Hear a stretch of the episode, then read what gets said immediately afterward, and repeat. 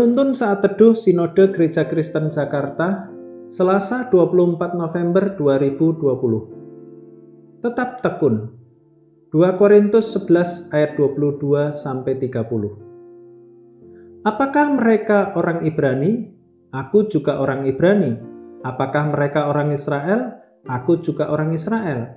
Apakah mereka keturunan Abraham? Aku juga keturunan Abraham. Apakah mereka pelayan Kristus? Aku berkata seperti orang gila. Aku lebih lagi. Aku lebih banyak berjerih lelah. Lebih sering di dalam penjara, didera di luar batas, kerap kali dalam bahaya maut. Lima kali aku disesah orang Yahudi, setiap kali empat puluh kurang satu pukulan. Tiga kali aku didera, satu kali aku dilempari dengan batu, tiga kali mengalami kap, ram kapal, Sehari semalam aku terkatung-katung di tengah laut. Dalam perjalananku, aku sering diancam bahaya banjir dan bahaya penyamun, bahaya dari pihak orang-orang Yahudi dan dari pihak orang-orang bukan Yahudi, bahaya di kota, bahaya di padang gurun, bahaya di tengah laut, dan bahaya dari pihak saudara-saudara palsu.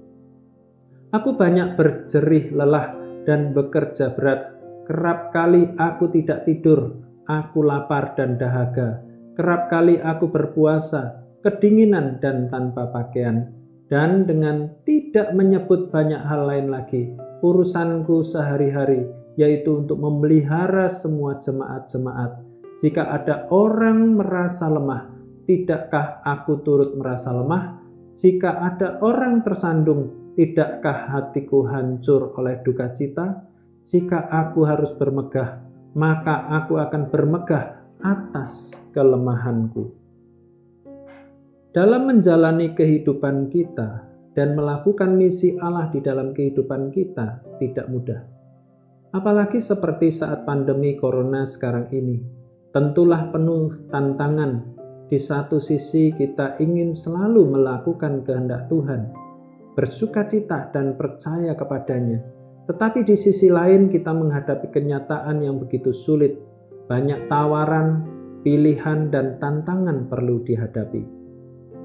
Terkadang kita merasa patah semangat dan putus asa.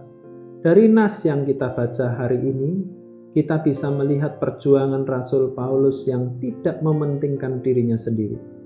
Walau telah mengalami berbagai penolakan, berbagai bahaya dan kecelakaan, Rasul Paulus terus melakukan pekabaran Injil. Mengapa seperti itu?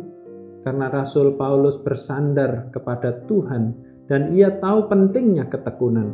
Ada tiga ketekunan yang dituntut kepada seorang beriman, yaitu bertekun dalam doa, bertekun dalam merenungkan firman Tuhan, dan bertekun dalam menjalani pencobaan.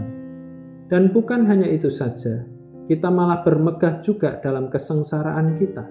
Karena kita tahu bahwa kesengsaraan itu menimbulkan ketekunan. Dan ketekunan menimbulkan tahan uji. Dan tahan uji menimbulkan pengharapan.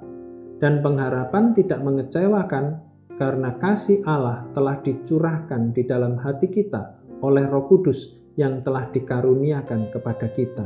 Roma pasal 5 ayat 3 sampai 5.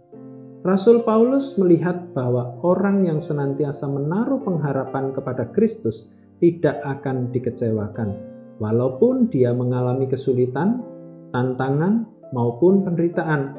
Maka, dari hal tersebut, mari kita berefleksi tentang apa yang kita hadapi saat ini: kesulitan ekonomi, sakit penyakit, penderitaan. Apakah semua itu membuat kita mulai merasa patah semangat? Belajarlah untuk tetap bertekun dalam doa, firman Tuhan, dan dalam menghadapi pencobaan. Pandanglah selalu kepada Dia yang memberi kita kekuatan.